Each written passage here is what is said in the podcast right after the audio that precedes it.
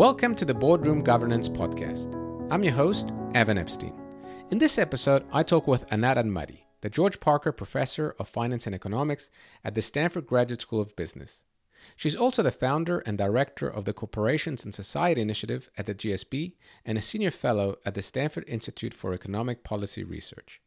Anat is an economist with broad cross disciplinary interest in the interactions between business, law, and policy, and she's an advocate for better governance and accountability in the private sector and in government. Since 2010, Anat has been active in the policy debate on financial regulations. She's the co author with Martin Hellwig of the award winning and highly acclaimed book, The Banker's New Clothes What's Wrong with Banking and What to Do About It. In 2014, she was named by Time magazine as one of the 100 most influential people in the world, and by Foreign Policy magazine as among 100 global thinkers. As you'll learn after hearing this podcast, Anat does not hold back her opinions on the financial system, so you'll get more than one takeaway out of this conversation. If you like this show, please consider subscribing, leaving a review, or sharing this podcast with colleagues or friends. You can also subscribe to the Boardroom Governance newsletter at evanepstein.substack.com.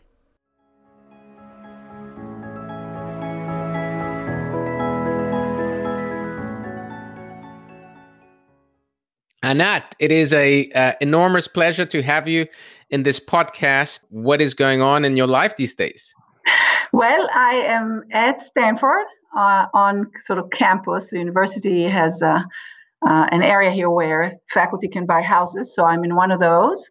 Uh, but my office is completely locked for mm-hmm. me. Like I'd have to fill forms and get a guard to get me in my office, so I can only take something. I can't even sit there. So we are in uh, still uh, at home, certainly for the summer, and. Um, I was supposed to be traveling a lot, and I'm not. So yeah. trip after trip after trip get canceled. On the other hand, I get to uh, be all over the place right from my uh, li- my living room. You're close by relatively, but uh, I just uh, in the last uh, two days I spoke to a few hundred people in Southeast Asia uh, who are in central bank and supervision. And then I was in an event in Brussels, Europe yesterday within 12 hours of that. Both of them were on the 10th because uh, it was Tuesday evening here, Wednesday in in uh, Malaysia or whatever. And then it was Wednesday morning here, Wednesday evening in Europe.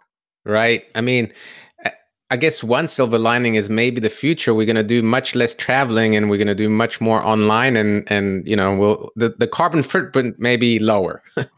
yes, so that that's good. On the other hand, certain industries uh, that uh, have been living off our travel uh, right. are going to have to f- sort of fig- reconfigure themselves. Uh, yeah. So Okay, so so in the structure of this podcast, we're going to first go into your origin story to know more about you and your background, your professional academic background, and then we'll jump into the corporate governance questions and and also in this podcast, I think we're going to also go back to the what is the purpose of the corporation, right? So maybe the first question is tell us more about you and your uh, professorship in, in finance economics and everything in, in that uh, area.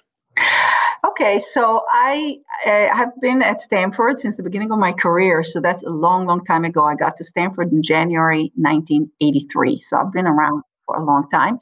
And uh, I started as a as a theorist in in finance, and I was doing more uh, uh, on issues related to how information gets into prices, portfolio management. So it was more about prices and price dynamics in asset markets, and how how prices aggregate information and these kinds of things, and how you measure performance of uh, funds. So it was more on the investment side than on the corporate side. And then I got more interested in uh, more in contracts, more corporate. So I did a little bit on venture capital and on disclosures. Coming into the financial crisis 2008, I was never before that really particularly interested in banking uh, as, a, as a sector. And uh, but all of a sudden, uh, the banking system was collapsing and you know mortgage uh, were defaulting which sort of started in 2007 but still it was like okay so there was a housing bubble and maybe some people you know borrowed too much to buy a house and there'll be some correction. And so um, you know it was happening but it wasn't kind of directly touching my my research. I wasn't doing you know mortgage research housing research uh, you know consumer finance research uh, or banking research for that matter. And everything, of course, is in a silo in our profession. So, so here I'm doing sort of corporate governance, the standard corporate governance, the corporate finance uh, research, and then uh, I started experiencing the crisis like everybody else. What was going on? You know, big bailouts and and and the central bank, which I didn't know and much about. You know, the Fed and what is happening. And so I started looking into it. I started trying to connect it to my corporate finance understanding. You know, what is the same or different about banks as corporations? Are they is everything we know about corporations all different because banks are special? In what way are banks special because they are corporations these days you know they used to be partnerships so they you know there are some public sector banks but most banks that we have both small and certainly the bank holding companies are just you know corporations and multinational corporations too. So how what happens to their governance and what happens to their uh, purpose and why are they regulated this way or that way? And why did they implode and cause so much harm to the whole global economy from a few defaults? I mean you know i'm in silicon valley and we had you know internet bubble burst or things of that sort it didn't take down the whole world it was a lot of companies died and a lot of stock options became useless and all of that but um, okay, we had a lot of hopes for the internet. It it came to maybe you know a lot, but not what people thought about maybe in the late '90s. And so, uh, you know, there was a collapse of internet-related prices in the early 2000s, and uh, the world moved on. You know, it wasn't there was a lot more paper loss in terms of stock value losses in that in that collapse, and then then losses from mortgage defaults uh, mm-hmm. in, you know, in 2008. And yet, you know, the global financial system came to near implosion, and governments all over the world uh, and central banks came to the rescue to the tune of, you know, hundreds of billions, if not trillions, of, of you know, cheap loans and and bailout money directly and all kinds of things. So it was like, what is going on? I, you know, in my own model of the world, that wouldn't happen. Like what I, I, was teaching my students it's a wonderful system after all, you know, the whole financial system in general. And of course, these are intermediaries that are active in this financial system. Well, you know, they intermediate how risk is, you know, how saving is done. Some people want to save, some people want to borrow, you know, money over time. We were teaching them how wonderful. I think the financial system was uh, was how much great a value it was adding to the economy. How it was enabling you know investments and and things to happen uh, that we want and so you know it's not just a casino it's a productive thing that we're doing there by allocating the money uh, to the right places helping diversification risk sharing that's kind of uh, you know the foundations of finance spread the risk around even securitization all that spreading the risk around is a wonderful thing lowers the cost of capital the cost of funding and uh, the world is better for it and um, and that's how we, we merrily went along. So the more I started looking then at the financial sector and at banking, the more it was like, whoa, that is something really weird about this industry. They say really strange things about banking. It's, you know, special, but only that special. And, you know, in the end, they're special in literally what they get away with is sort of what they're special at and how awful shareholder governance works in banking for the world because we were basically on the Milton Friedman classic line, you know, that if you maximize stock price or however you translate, you know, make as much money as possible, subject to the laws, that that's your social that's your social responsibility as of the manager. This is a classic Milton Friedman 1970 uh, line. Uh, don't talk about corporate social responsibility because uh, you know it would bring back the the government bureaucrats, you know, mm-hmm. uh, mm-hmm. that kind of anti-government talk. And underneath it is this assumption that we never give thought to that the rules of the game uh, are the right rules. Mm-hmm. And that um, if you play by those rules and you do your thing, then the invisible hand makes it all work. And right. And, and, and that was not what I saw in banking. Right. And and and I remember, you know, one of the things that you've, you know, campaigned about is is how low the equity is in the banking system which and how leverage kind of compounded everything and and the incentives are completely out of whack so maybe tell us about that e- equity side on banking oh my god i mean this was just like the, the I fell in a rabbit hole. I couldn't even believe it.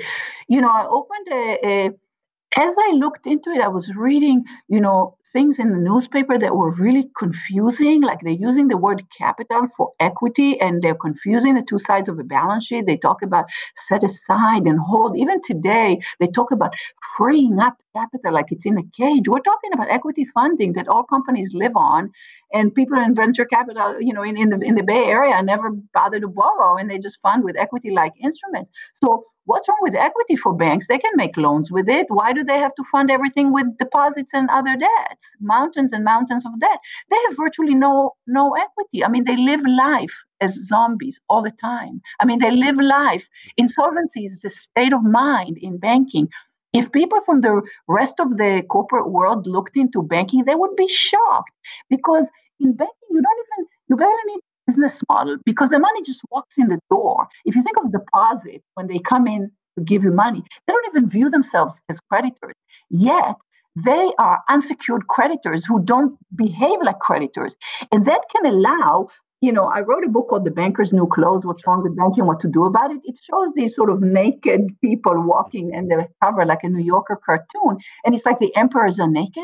I mean, imagine that the CEO, ex ex CEO of Wells Fargo Bank, which is my bank. I came to this area. That's the bank with the carriage, you know, in the in the Stanford mm-hmm. campus. You know, I deposit my my my paycheck still goes to, to Wells Fargo. This really reckless institution with the image of you know used to be at least the image of of this uh, this hometown spun you know little bank uh, with the carriage. I mean, Stumpf, who presided over these account scandals and all that. And we can get to conduct, which is sort of my focus right now. Mm-hmm. Uh, he said in a debate, and again, there are a lot of details to that debate, but I was very deeply involved in this debate and still am.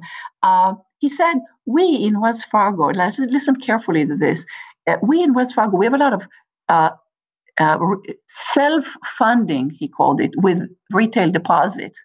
Now, listen very carefully to the next statement, and therefore, we don't have a lot of debt. Can you even make this up? I mean, I can't make this up. He said this to an interviewer. It was in the front page of the Financial Times. This was a reporter of the Financial Times who didn't study any economics and doesn't know anything about a balance sheet. And I taught him what a balance sheet of a bank is. Okay, here is the liability side, is deposits. They do owe that money. Some forgot he owes me my deposit. Okay, now why did he forget?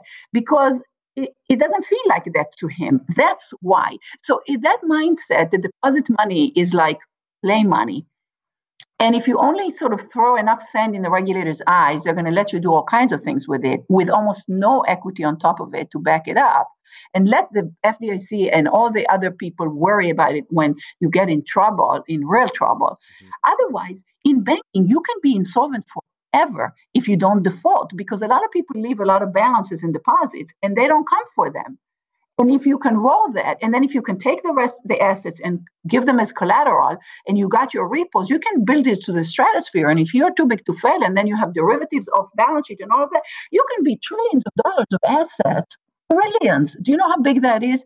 I mean trillions is huge. I mean a, a mountain of a hundred dollar bill trillion one trillion is 680 kilometers, uh, 680 miles high.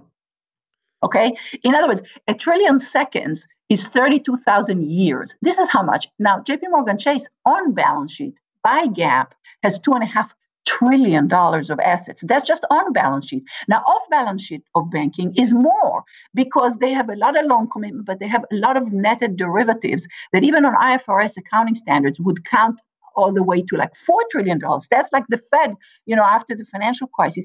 That is unfathomable. No Crazy. company gets this big. Now, why do they get so big and so monstrous? Because they can. Because they because they keep having ways to fund. Because if you give us collateral, every and then the collateral in the context of the law, you'd appreciate is exempt from bankruptcy. So it's got these safe harbor exemption that means that everybody can walk off with the assets. So it's a repo. That's not a secured debt, that means that you sold the collateral to the lender mm-hmm. and then yeah. you promise to buy it back. Well, if you don't buy it back, so if you were sort of to default on the secured debt, he doesn't have to wait online in bankruptcy court and figure out that you already committed this asset. So I mean, walks away with the asset.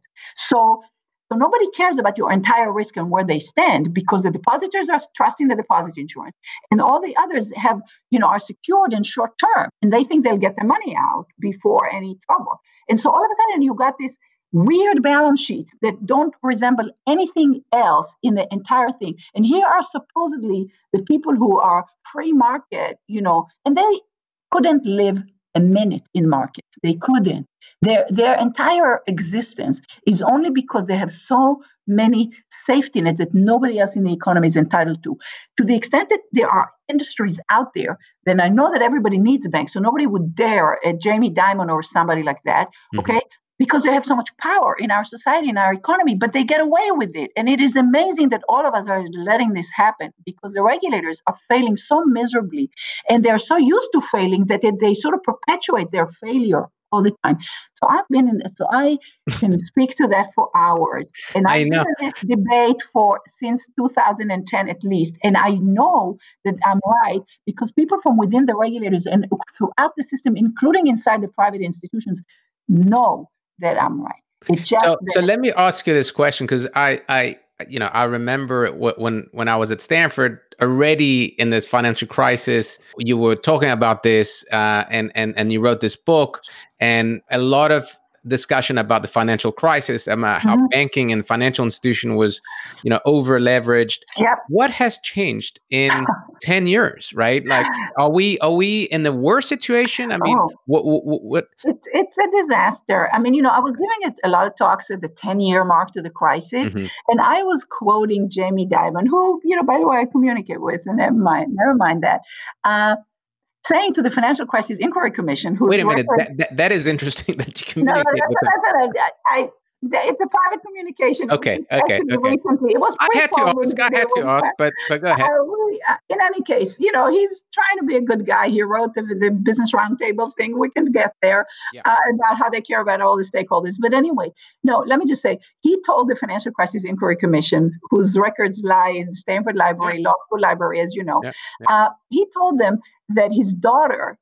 Uh, this is a quote in the uh, you can find it uh, his daughter asked him, What's a financial crisis? And he said to her, You know, it's. Uh, it, without trying to be funny, he told her, honey, it's something that happens. I don't know if he said honey, something that happens every three, five, seven, or 10 years. So 10 was like his math, meaning we were due for one. And so my slides, I sort of said, well, where would it come from? Will it be, you know, from Europe, from China, or from cybersecurity? I was most concerned about cybersecurity. So, you know, and, and, and I think there are a lot of, you know, hacks lurking that we don't know about. They hacked the New York 100%. Fed, you know. And so I was worried about some shock mm-hmm. from some cyber space. Mm-hmm. Uh, but anyway, who knows where it's going to come from? That's exactly where we always say, oh, we couldn't see it coming. Okay, so something will happen and shake up this fragile system.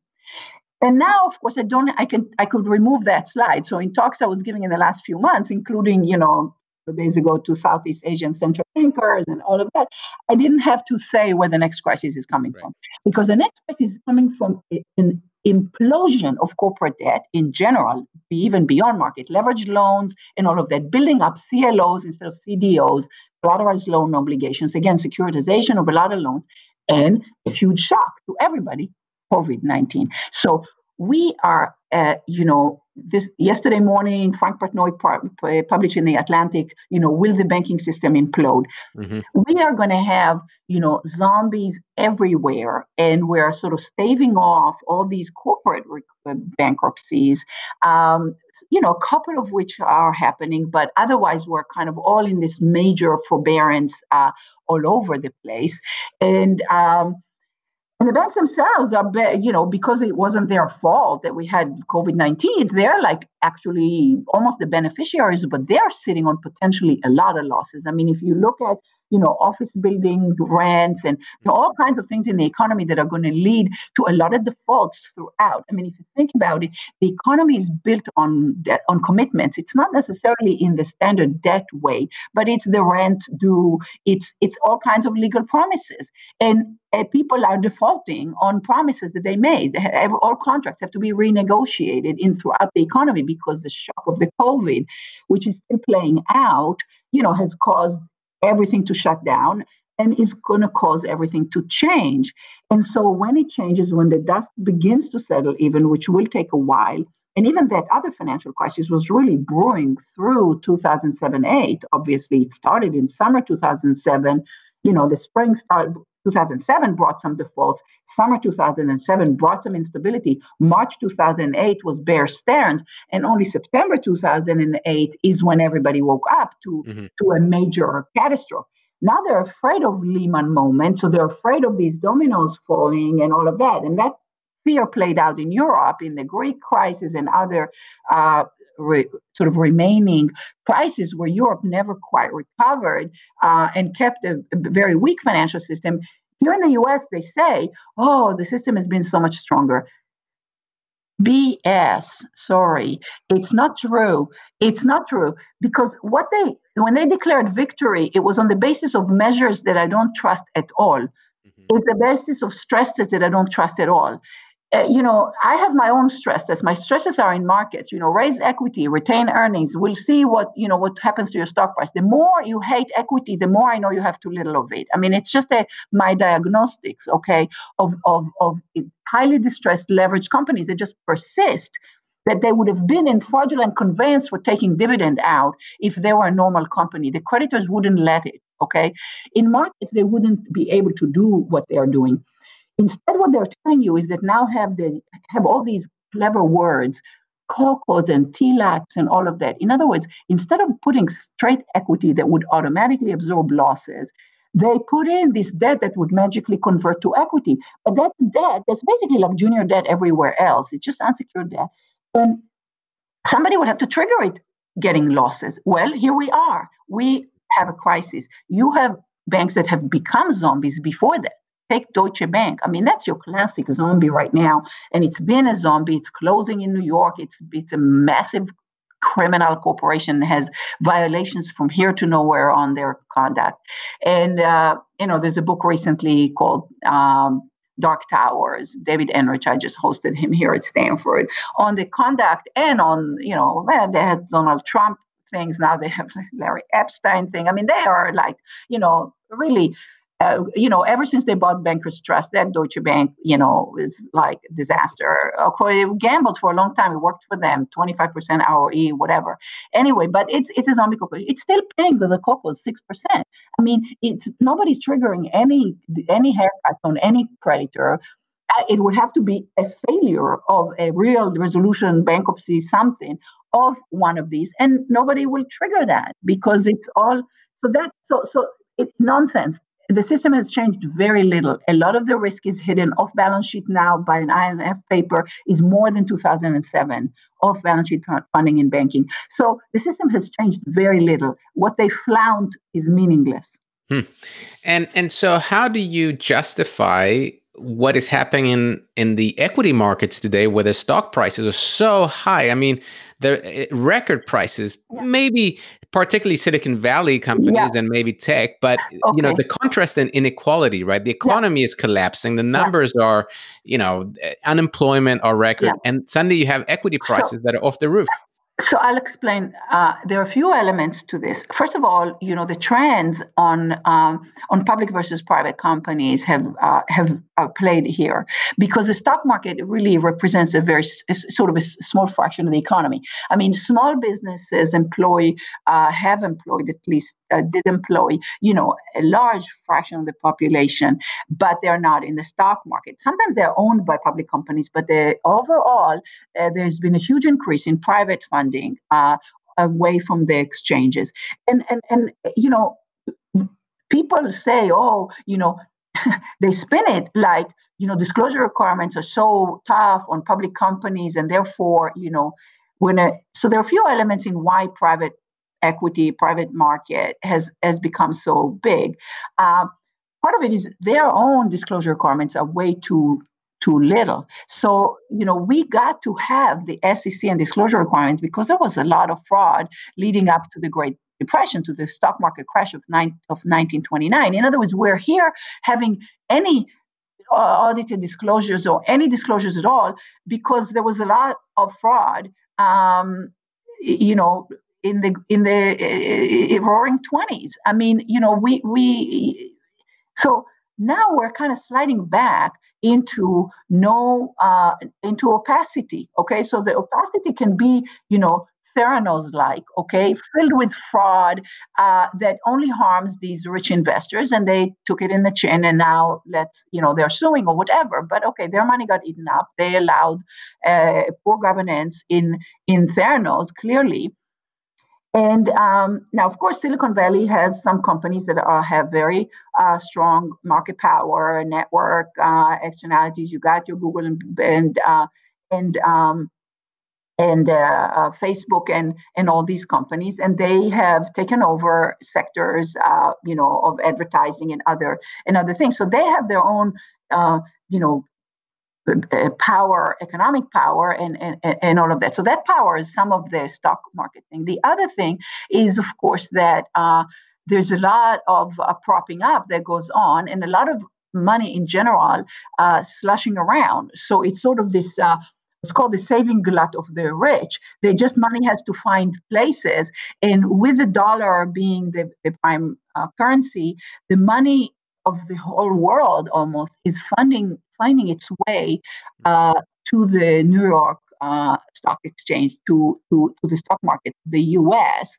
and, and they get detached from the rest of the economy. So they live in their own little bubble, uh, feeding off both unbelievable support from the Fed, propping up when they prop up the, the corporate debt market, they're propping up the equity markets. Uh, you know, you have a binge of borrowing by corporations. I mean, we're talking Altria, we're talking companies that were on the brink of default being supported by massive Fed buying programs. I mean, there is no more sense of markets really when the Fed, as a huge player, is just going on shopping sprees and having asset buying programs from here to the end of the world, and they'll do whatever it takes.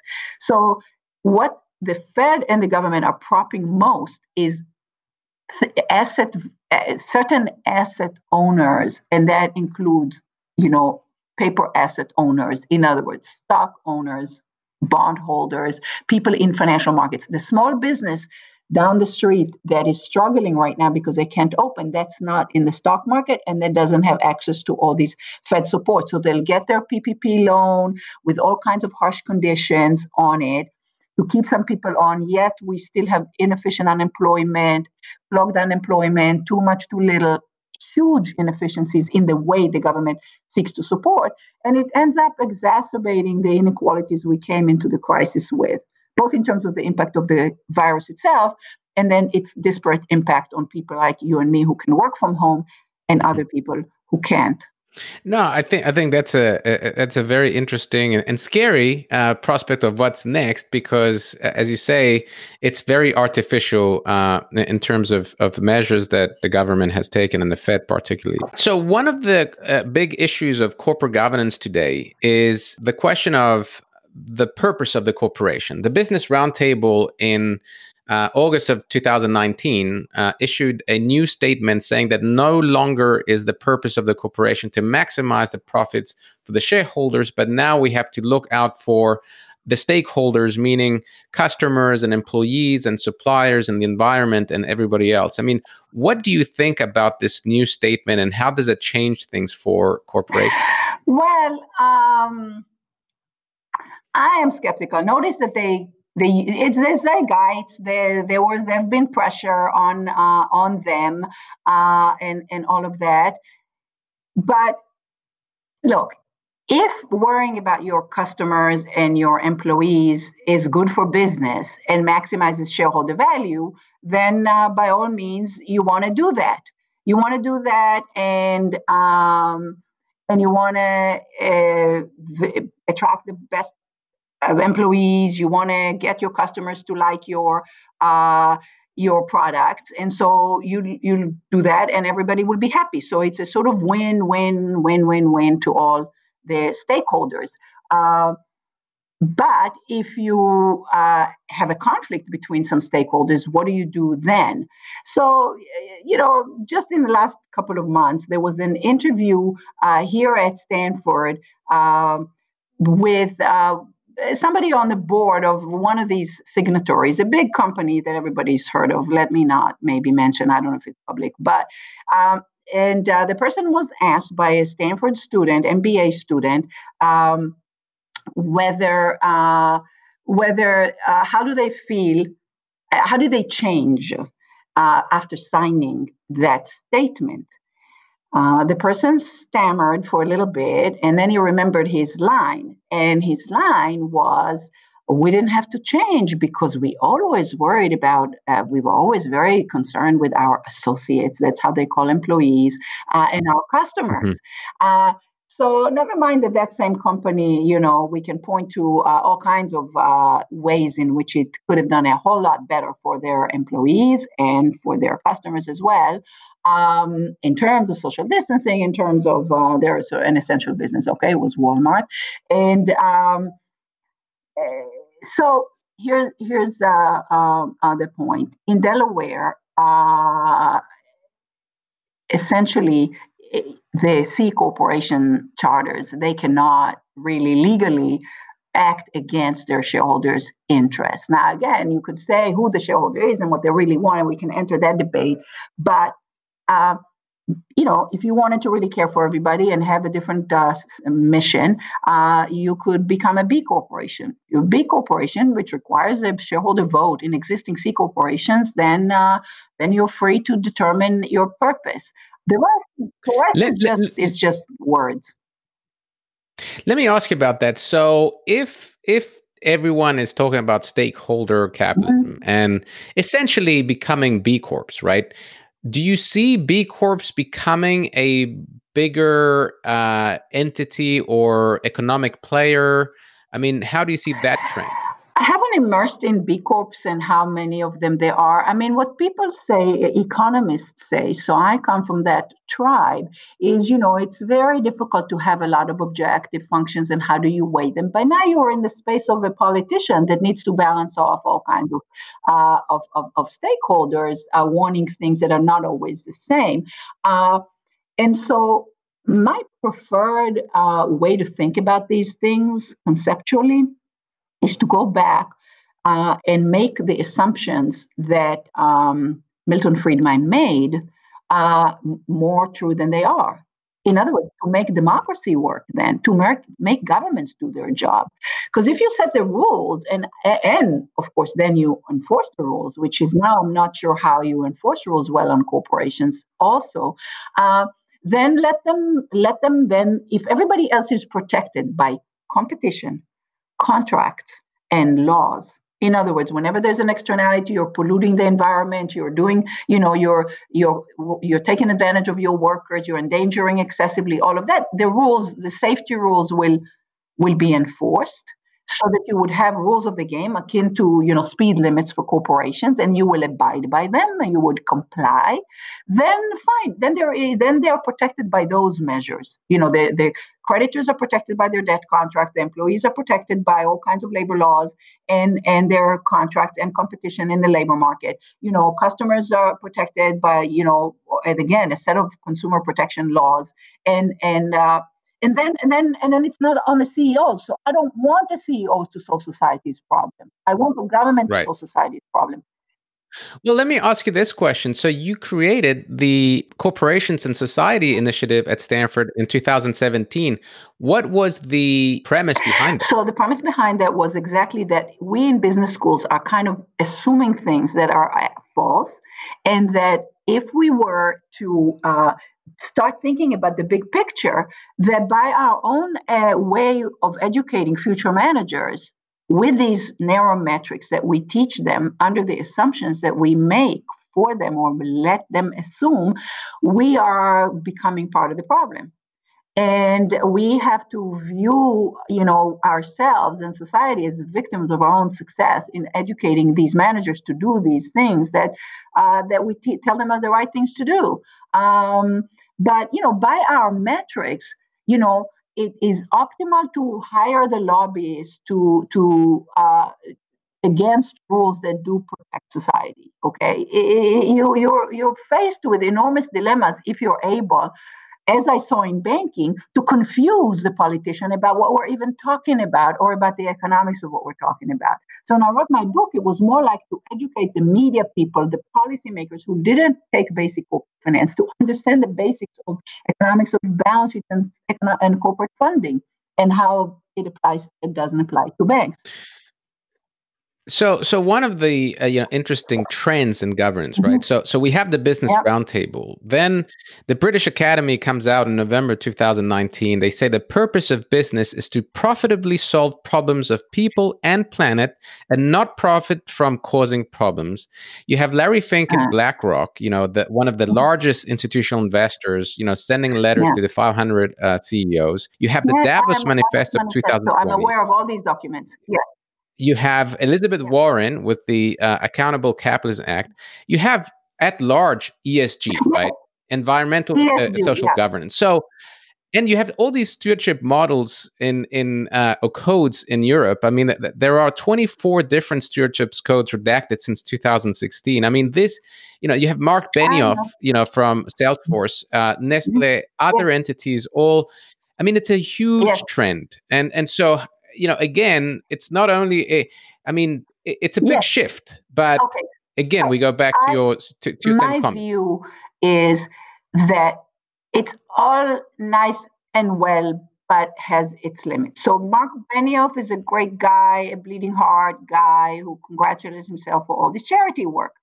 We have relied on private charity. It's sort of, you know, the book by Anand Giridharadas, you know, winner takes all you know, we'll make money and we'll solve your problem. You know, sure, the Gates Foundation or, you know, whatever, they're doing work and all that. But now we're letting sort of oligarchs solve our problems or corporations. Now there, you know, corporations can do better or worse. And I'm not against, you know, ethical corporations and and and, and all of that.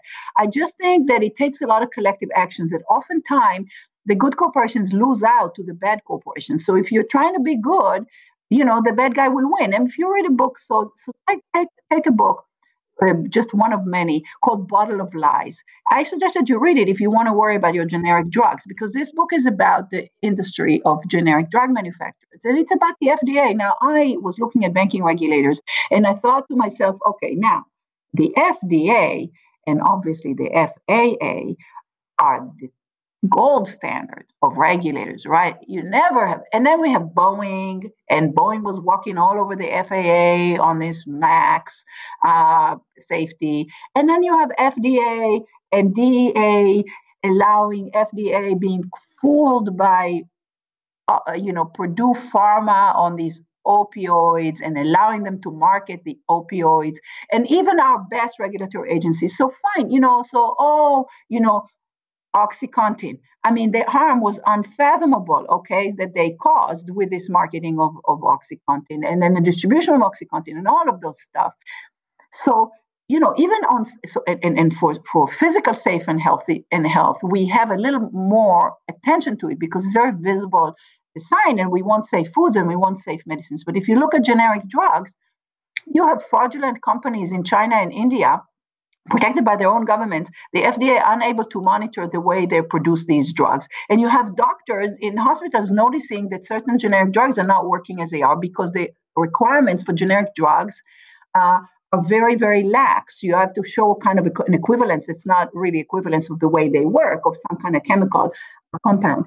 And, and so when you read that, you realize, and, and, and includes the fact that nonprofits, so when you dig down, nonprofits like, you know, I don't know, Clinton or whatever, you know, they're helping AIDS in Africa and it's all wonderful and all that, except they give the Africa, they literally have dual manufacturing in India. And to Africa, they're going to give junk drugs that not only are not working, but they can create, you know, uh, eh, eh, eh, they can create viruses that are that are you know immune to, to antibiotics and all kinds of things like that because they're just really ineffective so so you know you and my point you had a, an organization you had a company starting in africa that was going to produce uh, actually good farmers for them and then the cost cutting and then you know they couldn't survive against a fraudulent company. So this is what I'm saying. You know what?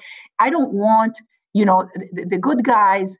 Uh, if everybody can be good and we can sign in blood that we're all gonna, you know, pay respectable salaries and give paid sick leave and all of that, versus needing the government to mandate that, I'm all for it. You know, look at. Uh, I think it was in the Federalist paper or something that um, Madison said. You know, if men were angels, we wouldn't need government. Okay, so fine. Okay, if everybody's an angel and everybody's Paul Polman and Marc Benioff and they will all, you know, to take care of the homeless and all this other stuff, what would we will have a nirvana with no government. The fact of the matter is, we do have some bad guys. We do have some greedy, you know, uh, pharmas who are going to charge, you know, five hundred dollars for a life-saving medication, and you know, now you get to government, and then government has Medicare and it pays whatever. And so we have a crazy, wasteful healthcare system um, in the United States because we think the markets will solve all problems in all sectors. And so my thing is if all this energy that's doing good went to making the so, so all these people, so Paul Polman, the symbol of corporate social responsibility, Paul Polman, the Unilever guy, okay, he's a really, really, really great guy, admirable guy. And he says he is looking for heroic CEOs. He's on the search for heroic CEOs. Okay, he left Unilever and he wants to make the world better by heroic CEOs. I mean, the assumption is that they want to solve the environment, the climate change, all of that because governments are not doing it. And what I am saying is let's ask why. Did you weaken the government? Did you make sure they don't have expertise, they don't have resources to do what they need to do? So we are by now, so the, the breakdown in trust in capitalism, in my mind, is related to the breakdown trust in democracy and in government. So our collective problem is to make the government works for us, work for us. And and then what you instead have is you have you know, you get in political science. So basically, what happened to me professionally, so to get back to the first question you asked, is I was in a bubble of finance and even a little bit law and finance, but it was a real bubble. When I stepped out, I realized my discipline is not answering the questions of what's going on in the world. I needed other disciplines. I needed political science. I needed law. I needed, uh, mm-hmm. you know, psychology and sociology and other disciplines to understand what is the challenge that we have including you know today we're talking about racism and implicit biases and i've encountered all these things it's baked into our uh, you know psychology or cognition the way you know implicit biases work. We have you know blind uh, auditions to orchestras because it's been proven that uh, people have those biases and they can deny it all they want but when you do experiments they do. They respond differently to cvs to resumes from men and women or uh, et cetera et cetera et cetera. So there's evidence of these things and we know in anyway so we you know if you read now i just finished reading a book that was recommended by a visitor to my initiative which i can tell you more about it's actually quite interesting what happened to the initiative uh, in in in, um, in the last two years since it was created uh, we hosted Senator Sherrod Brown uh, just in May a few weeks ago, and he says he recommends to people in the banking committee. Obviously, he recommended my book, so I was very happy. But he also recommends uh, the a book that I discovered that became very relevant because it was before all these demonstrations, before George Floyd. I think he came just before that. Uh, he recommends the book "The Color of the Law," and it's about how the government has segregated America. And it's all these zoning rules and all these covenants that you ah, can't sell yeah. to a Negro and, and all these segregation in ghettos and the zoning of industrial waste and all these little things where you have in the government a reflection of people's biases. And obviously and, and so all this inherent you know racism and discrimination is baked into into the whole system. It's in the small and in the large. And so i think we have a lot of problems but i think we have to recognize them first and then try to solve them.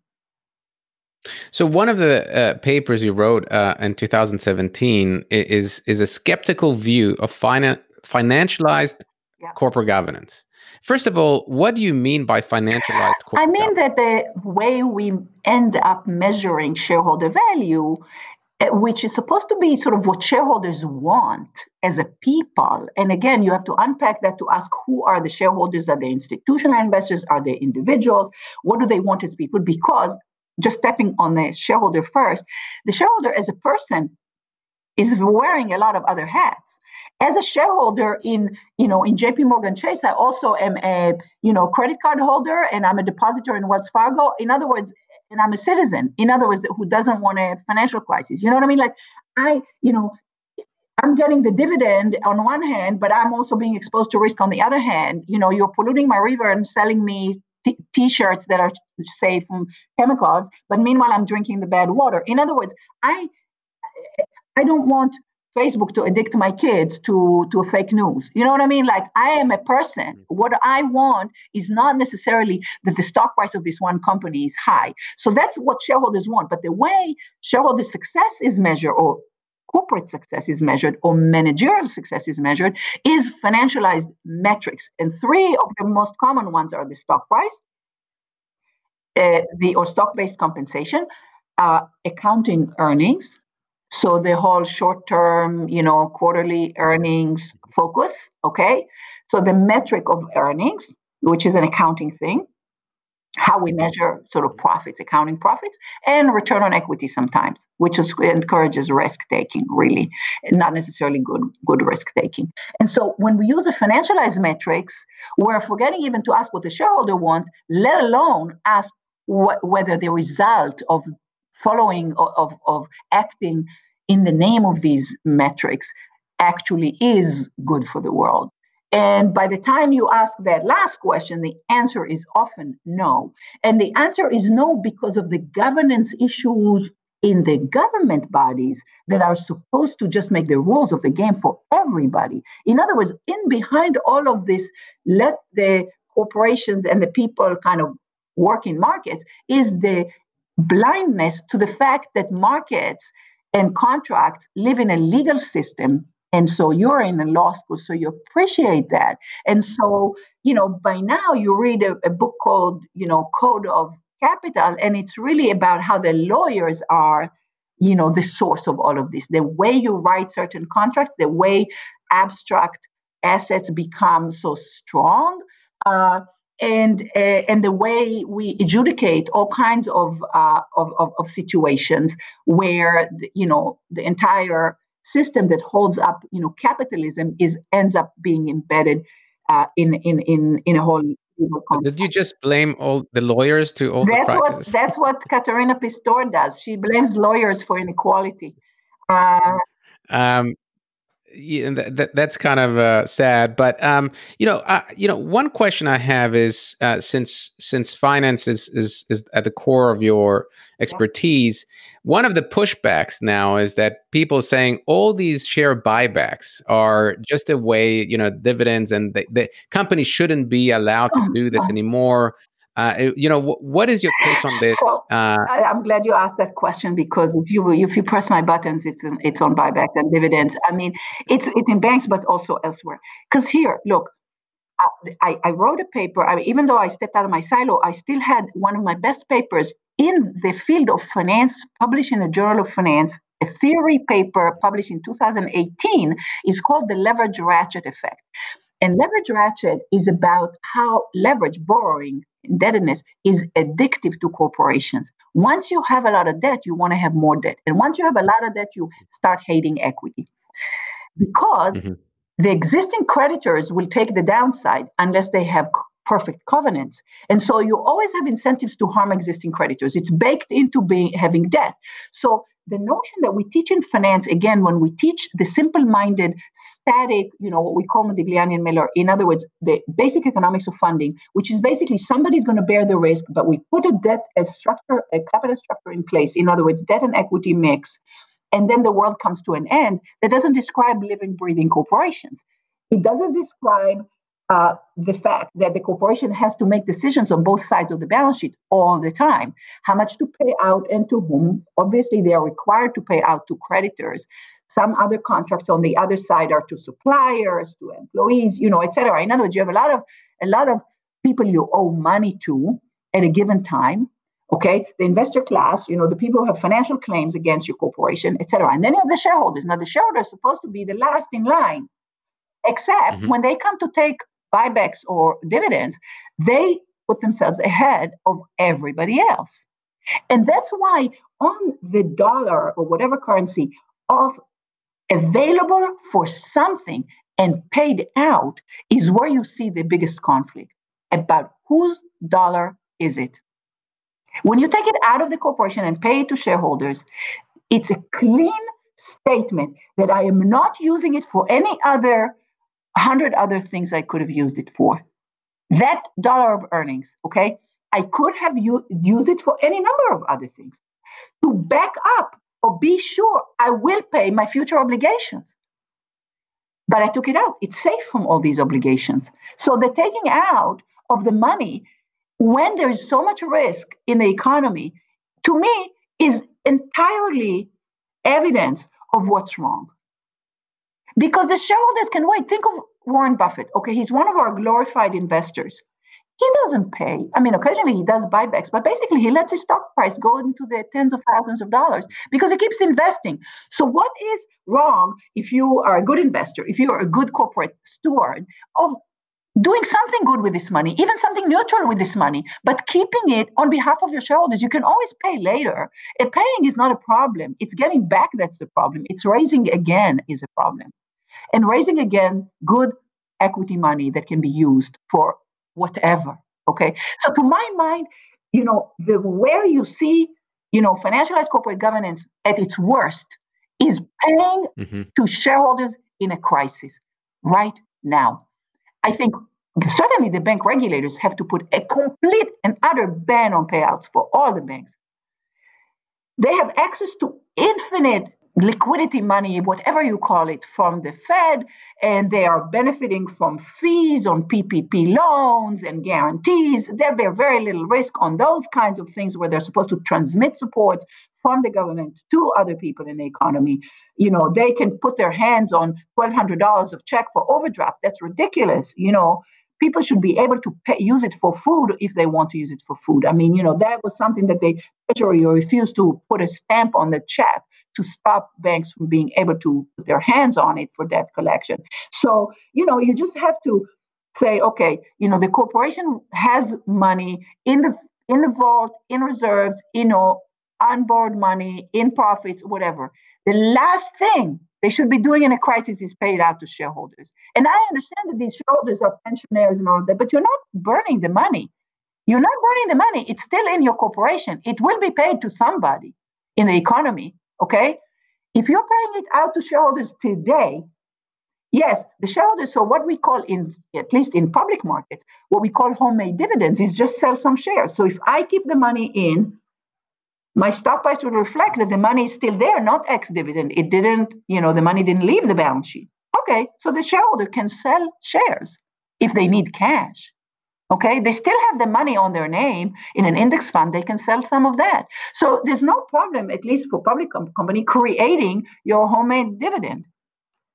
People can. Get. I mean, I think nobody would argue that in times of crisis, it's you know, board should not issue dividends or, or buybacks. But like, if you think of one of the private equities uh, pages, was always to you know, activist would go into a company and remember only two or three years ago, they had you know people saying all these companies have hundreds of billions of dollars in cash, no. and they should we should have these That's buybacks. Right. So, so I agree. So be, way back when Jensen came and said the eclipse of the public corporation, he was saying that leverage, you know, leverage buyout at the time that was called leverage buyout instead of private equity. Uh, th- th- that's the efficient way to manage because you have discipline from shareholders from debt holders because you have to pay out so they don't waste it. Okay, so the idea was that free cash flows managers shareholder conflict managers waste it they forget that it belongs to shareholders therefore they should give it to shareholders so shareholders can pay it out so i was I, I I'm in finance and I was teaching that. We we were teaching RJR Nabisco takeover and and teaching that there is a free cash flow problem and that you want to pay out. Yes. So two things. First of all, we must absolutely must abolish the corporate uh, tax interest deductibility. That is the craziest thing. In leverage ratchet paper, this is the reason corporations always want to increase leverage. First order effect is the tax benefit. Now, of course, you might save taxes by going to another jurisdiction. That's another way to evade taxes. But if we want to tax corporations, we should not prefer debt over equity for funding. We should not give that advantage. It's not a business expense, it's a funding expense. There's no reason to prefer debt funding over equity funding. So that's one thing. So if you're doing it to get the tax, which we calculate the tax shield in every corporate finance class, that's crazy. We should just not that tax code is been booked has been has no justification ever. You know, uh, hmm. and and people have complained about this forever. There's no justification for it and it's just we're stuck with a bad tax code. We should take it away from mortgages as well. Why fund why encourage home ownership by just borrowing to buy a house you know it completely distortive tax subsidy and and there's no reason for that so we should abolish debt subsidies okay and I can go on to talk about student loans and other ways to fund things that we want through debt. Okay. So that's one thing. The other thing is yes, boards, since boards are some of your your audience, definitely need to make sure uh, that that money is put to at least neutral, if not good use. Sure, this is based on the corporation being prudent in at least not taking money away from creditors and other stakeholders, suppliers, or anybody else that they committed to. Okay, so keeping the money there to pay their debts. And uh, and to investing it in you know in, in good project, long-term project. People complain about short-termism, you know, in our so there've been evidence that there's less R&D, that you, you know, you financialize, you know, uh, pharmaceuticals or other things, you know, um, and you have businesses that just buy, you know, pharmas and jack up their prices and all of that. So, you know, we have a lot of areas where where where things are wrong. Competition has been declined in many industries. So again, it's a government problem, antitrust. So you have the Great Reversal, a book by Thomas Philippon, and so you know antitrust enforcement has has gone down in various sectors uh, of the economy, and so. Uh, yeah, so I, I agree that there could be a waste in corporations, and I think that there shouldn't be a waste.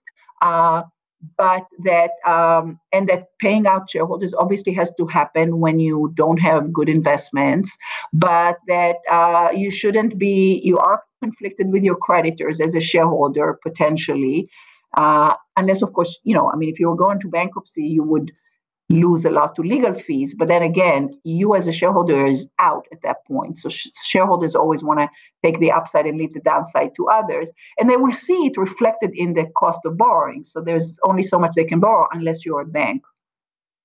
Okay. Well, uh, Anat, this this has been a great conversation. Uh, I always enjoy uh, talking to you, and and you know, I know we could have been talking for hours and hours because it's kind of a non-ending yeah. cycle of injustice and and what's going on in governance. Uh, but thank you again for your time, and uh, I, I, look forward to talking to you. And thank you everyone for listening, and uh, we'll okay, talk soon. Care. Bye. Thank you for tuning in to this Boardroom Governance podcast. If you like this show, please consider subscribing, leaving a review, or sharing this podcast with colleagues or friends. You can also subscribe to the Boardroom Governance newsletter at evanepstein.substack.com.